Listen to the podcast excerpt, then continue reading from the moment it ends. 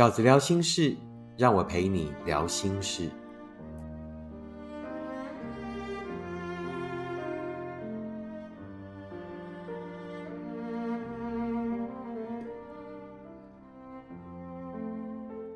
大家好，我是饺子。今天饺子聊心事，要跟大家聊是分手一定要得到理由吗？分手一定要得到理由吗？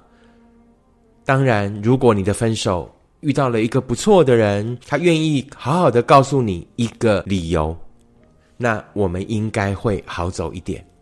但大多数大多数的分手，也许对方说的很模棱两可，也许对方说的理由对你来说也不是太严重的问题，可是重点是对方还是坚持要走。那于是呢，我们很容易。呃，陷入那一个对方给我们的理由，或者要不到理由的那个痛苦里面。那为什么今天要做这一个主题呢？那源自于饺子呢前两天在社群的一个发文，那有提到就是说，其实关于分手要不要理由这个事情。结果呢，我就在下面的留言区呢看到了这留言。第一则是重点就是我想知道到底是什么理由。第二则留言我就看到了，就是。对呀，没有给理由就走，真的很幼稚，简直是国小直男哦。那由此可见呢，其实还是有很多人非常的执着在所谓分手，我就是一定要一个理由。如果你没有给我那一个理由，我就走不了，我就很痛苦，并且陷入那样的纠结啊，跟那样的呃这个走不开里面哦。那饺子其实想针对这一题这样的心情，然后跟大家来聊聊，也就是所谓的分手一定得得到理由吗？是的，如果运气很好，那对方愿意给我们一个理由，对不对？好，那让我们可以好好的走。但绝大多数你得到的那个理由，你都会觉得这算理由吗？或者我怎么都听不懂呢？那为什么会这样呢？其实理由是什么？真正的理由就是我们不想分，我们不想离开，我们还想继续为那一份感情努力。所以，不管对方给你什么理由，其实都不会是一个真正的好理由。为什么？因为所有的理由都有漏洞啊！所有的理由，当他具体的告诉了你一个理由，那个不想走的人就可以再把那个理由圆回来啊，就会告诉自己：那我努力看看，我可以努力改。但重点是什么？其实感情就是这样。当你听到他说要分手的时候，重点是不爱了，不爱了就是唯一的理由。而爱这件事情是不可逆的，不爱了是一个结果啊。什么叫做是不可逆的？也就是说，当你把那一些他说的理由都改变了以后，都改正了以后，爱还是不会再回来。这就是所谓爱的不可逆。我们经常把重点着重在理由是什么，而不是他已经不爱了。所以，如果你真的需要一个理由，你永远得不到那一个合理的理由的，因为所有的理由对于一个不想走的人来讲，他都可以转还，他都可以有改变的空间。事实上，最重要的理由，也是唯一的那一个理由是什么？就是不爱了。不爱了就是唯一的理由，而他的离开就是最好的答案，好不好？他已经表现出来了，他的离开这件事情，也就是所有事情的答案了。记得饺子讲的，爱是化学的，而不是物理的。什么叫做爱是化学的？不爱了就是不爱了，不爱了，你再怎么样，他也不会爱回来的。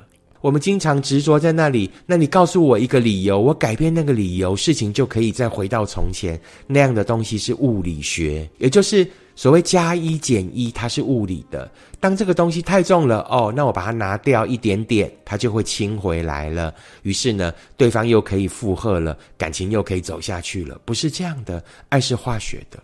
一如他一开始对你的喜欢也是化学的，到后来慢慢的那个喜欢呢消磨掉了，不爱了就是不爱了，好不好？这是第一个要强调的重点。不爱了绝对不会因为你的努力，于是又爱回来。那你会说，那为什么会不爱了？可能就是因为相处啊，相处的过程里面发现两个人彼此是不适合。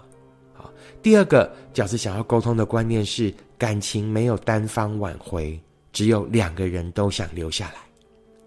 所以绝对不要觉得说，那我可以单凭我自己的洪荒之力，对不对？我就可以力挽狂澜，我就可以人定胜天。没有，爱是化学的，爱是从来都没有办法单方挽回的，只有两个人都想留下来，才会成为爱。第三就是分手呢，在没有得到理由的情况下，在我们还不想走的情况下，我们经常都会停留在现场，走不开。于是，饺子想要给大家的第三个建议是：你要告诉自己，不管什么路，接下来都是你自己的路。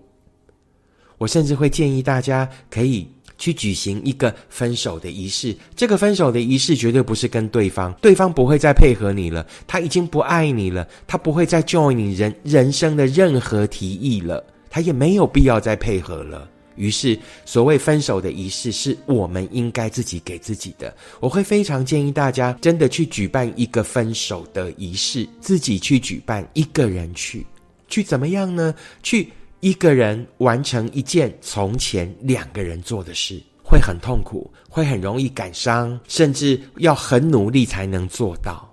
那饺子会鼓励你去做到。去做到一个人去做到一件以前要两个人才能做的事情，然后在终于完成的时候，告诉自己，从此开始，接下来就是我一个人的路，我会一个人好好的接下来走这条路。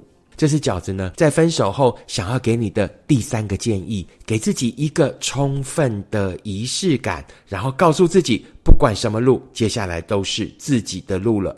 第四个，饺子想要跟你沟通的观念是什么？记得，在一个人往前走的时候，我们都很难免会回头看。在回头看的时候，看见那一些曾经的甜蜜，也看见那一些争吵，然后记得告诉自己最重要的一句话，就是你都走到这里了，你都已经走到这里了，就不要再回头。你要走去的是幸福，而不是要再回去悲伤。好不好？所以针对呢，所谓告别的理由，下面会有这些留言的读者们啊，譬如说，呃，其中一个，我就是想要知道为什么的理由，是你可以任性，你可以继续坚持你想知道，但是你永远不会知道的，因为都是先不爱了才讲理由的。好，记得所有的理由绝对不是我告诉你的那个理由，于是我不爱你了，要不然我把那个理由改了，你就会爱我吗？不会的。